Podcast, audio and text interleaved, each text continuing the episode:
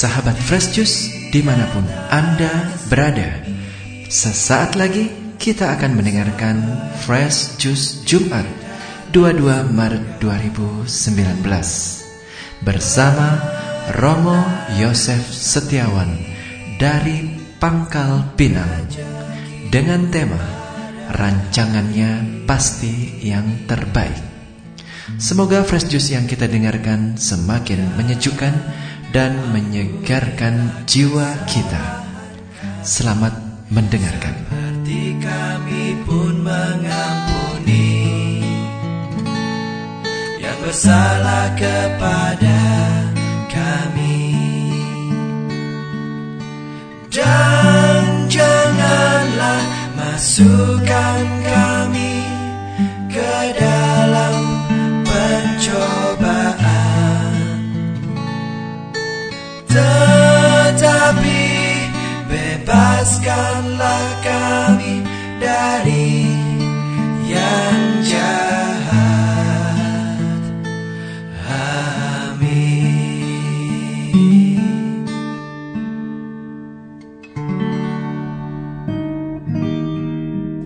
Saudara-saudari terkasih pendengar setia Fresh Juice di mana pun Anda berada Jumpa lagi dengan saya Romo Yosef Setiawan Dari Pusat Pelatihan Orang Muda La Vita Youth Center Pangkal Pinang.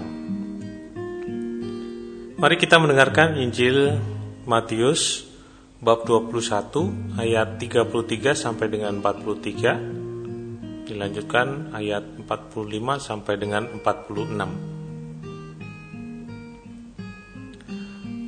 Sekali peristiwa Yesus berkata kepada imam-imam kepala serta tua-tua bangsa Yahudi, "Dengarkanlah perumpamaan ini.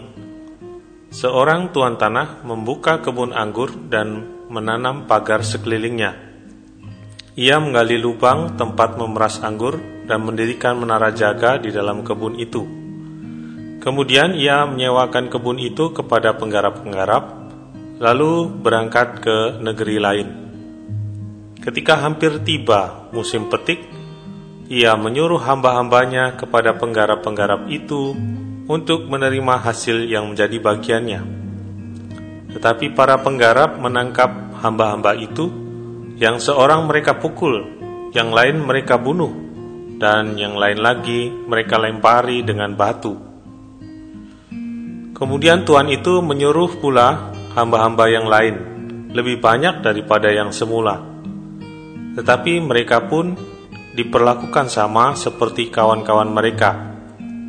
Akhirnya Tuhan itu menyuruh anaknya kepada mereka pikirnya, anakku pasti mereka segani.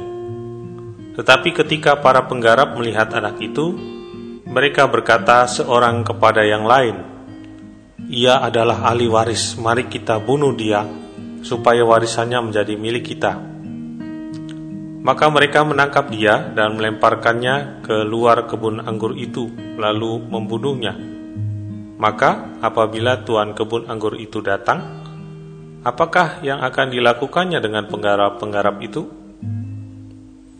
Kata imam-imam kepala dan tua-tua itu kepada Yesus, "Ia akan membinasakan orang-orang jahat itu, dan kebun anggurnya akan disewakannya." Kepada penggarap-penggarap lain yang akan menyerahkan hasil kepadanya pada waktunya. Kata Yesus kepada mereka, "Belum pernahkah kamu baca dalam kitab suci, batu yang dibuang oleh tukang-tukang bangunan telah menjadi batu pencuru? Hal itu terjadi dari pihak Tuhan, suatu perbuatan ajaib di mata kita. Sebab itu aku berkata kepadamu, Kerajaan Allah akan diambil daripadamu dan akan diberikan kepada suatu bangsa yang akan menghasilkan buah kerajaan itu. Mendengar perumpamaan Yesus itu, imam-imam kepala dan orang-orang Farisi mengerti bahwa merekalah yang dimaksudkannya. Maka mereka berusaha menangkap dia, tetapi mereka takut kepada orang banyak karena orang banyak itu menganggap Yesus nabi.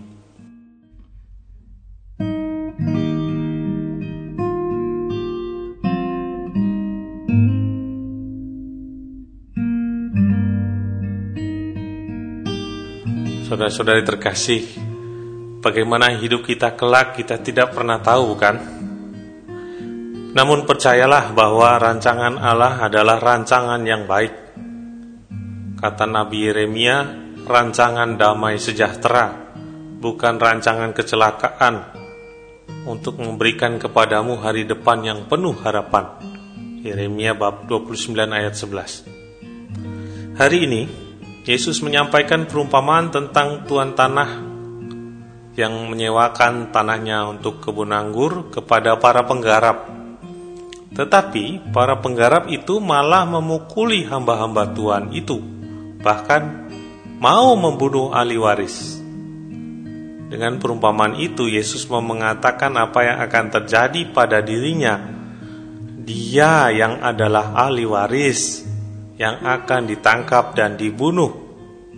Namun, batu yang dibuang oleh tukang-tukang bangunan telah menjadi batu penjuru. Saudara-saudari, sekalipun Yesus akan mengalami penderitaan, ditolak oleh para tua-tua, ditangkap dan dibunuh, namun ia justru akan menjadi penyelamat umat manusia ia justru mengampuni orang-orang yang telah membuatnya menderita. Allah ampunilah mereka karena mereka tidak tahu apa yang mereka perbuat. Begitu kata Yesus kepada para serdadu yang menghukumnya. Mari kita melihat juga pengalaman Yusuf di bacaan pertama karena saudara-saudaranya iri akan keistimewaan Yusuf di mata ayah mereka, mereka menaruh benci dan ingin membunuhnya. Akhirnya, atas usul Yehuda, Yusuf dijual kepada orang Ismail dengan harga 20 sikal perak dan dibawa ke Mesir. Apakah Yusuf menaruh dendam kepada saudara-saudaranya yang telah menjualnya? Tidak. Malah Yusuf kemudian yang menyelamatkan saudara-saudaranya dari bahaya kelaparan. Singkat cerita, setelah Yusuf di Mesir, ia diangkat menjadi raja. Yusuf yang kemudian menjadi penguasa Mesir itu menolong saudara-saudaranya yang hendak membeli makanan karena kelaparan melanda seluruh negeri. Yusuf tidak sakit hati ataupun dendam kepada saudara-saudaranya karena pengalaman masa lalunya dijual oleh saudara-saudaranya itu. Yusuf tidak menyalahkan orang lain atas peristiwa masa lalunya, melainkan melihat pengalaman itu dari sudut pandang Allah. Ia melihat karya Allah yang sudah dirancangnya. Yusuf percaya sungguh akan rancangan Allah yang baik. Ini artinya beriman percaya akan rancangan Allah. Saudara-saudari, apakah Anda sedang mengalami kemalangan saat ini? Atau mungkin Anda pernah mengalaminya dan masih teringat, terbawa sampai sekarang? Mari kita melihatnya dari sudut pandang Allah. Mungkin ada maksud baik Allah membiarkan ini terjadi pada kita. Kita baru memahami maksud baik Allah setelah peristiwa itu berlalu. Santa Teresa Benedikta berkata, "Hendaknya kita berterima kasih pada mereka karena peristiwa-peristiwa yang menentukan dalam hidup pribadi kita, sesuatu yang akan kita ketahui hanya pada hari di mana semua yang tersembunyi itu akan tersingkap. Pada saatnya, ketika kita sudah melewati peristiwa kemalangan tersebut, kita melihat rahmat tersembunyi. Ketika kita mengalaminya, mari kita selalu ingat akan rancangan Allah. Rancangannya pasti yang terbaik untuk kita Mari kita tidak menyalahkan orang lain atau pribadi lain, tetapi melihat karya Allah yang sudah dirancangnya untuk kita. Saya bersyukur bisa merantau di Pulau Bangka ini. Kalau saya masih di Jakarta, mungkin saya tidak akan bergembira melihat pemandangan pulau yang indah, berjumpa dengan rekan-rekan yang beraneka ragam, gak bisa mengenal Hengki, Amen, Ahok, Sandra Dewi, dan lain-lain. gitu? Paus Fransiskus mengajak kita untuk bergembira dan bersuka cita. Bersukacitalah akan apa pun yang kita alami. Kita semua dipanggil kepada kekudusan sesuai jalan kita masing-masing. Kita tidak harus menjadi uskup, imam, ataupun religius supaya menjadi kudus. Tidak juga dengan mencontek atau menjiplak orang-orang kudus supaya menjadi kudus. Sebagai anggota klerus atau religius, jadilah kudus dengan menghayati persembahan dirimu dengan sukacita. Jika menikah, jadilah kudus dengan mencintai suami atau istri. Sebagai pekerja, jadilah kudus dengan melakukan pekerjaan dengan jujur. Semoga Tuhan memberkati kita dalam nama Bapa dan Putra dan Roh Kudus. Amin. Bapa kami yang ada di surga, dimuliakanlah namamu. Datanglah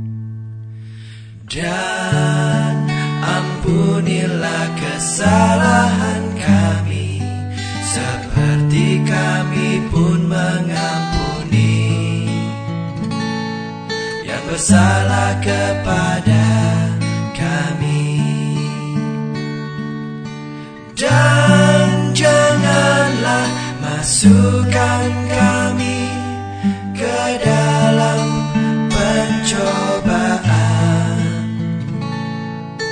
tetapi bebaskanlah kami dari yang jahat.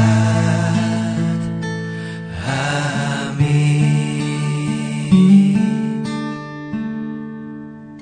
Sahabat Fresh Juice, kita baru saja mendengarkan Fresh Juice Jumat 22 Maret 2019. Saya Yofi Setiawan dan segenap tim Fresh Juice mengucapkan terima kasih kepada Romo Yosef Setiawan untuk renungannya pada hari ini. Sampai berjumpa kembali dalam Fresh Juice edisi selanjutnya. Tetap bersuka cita dan salam fresh juice.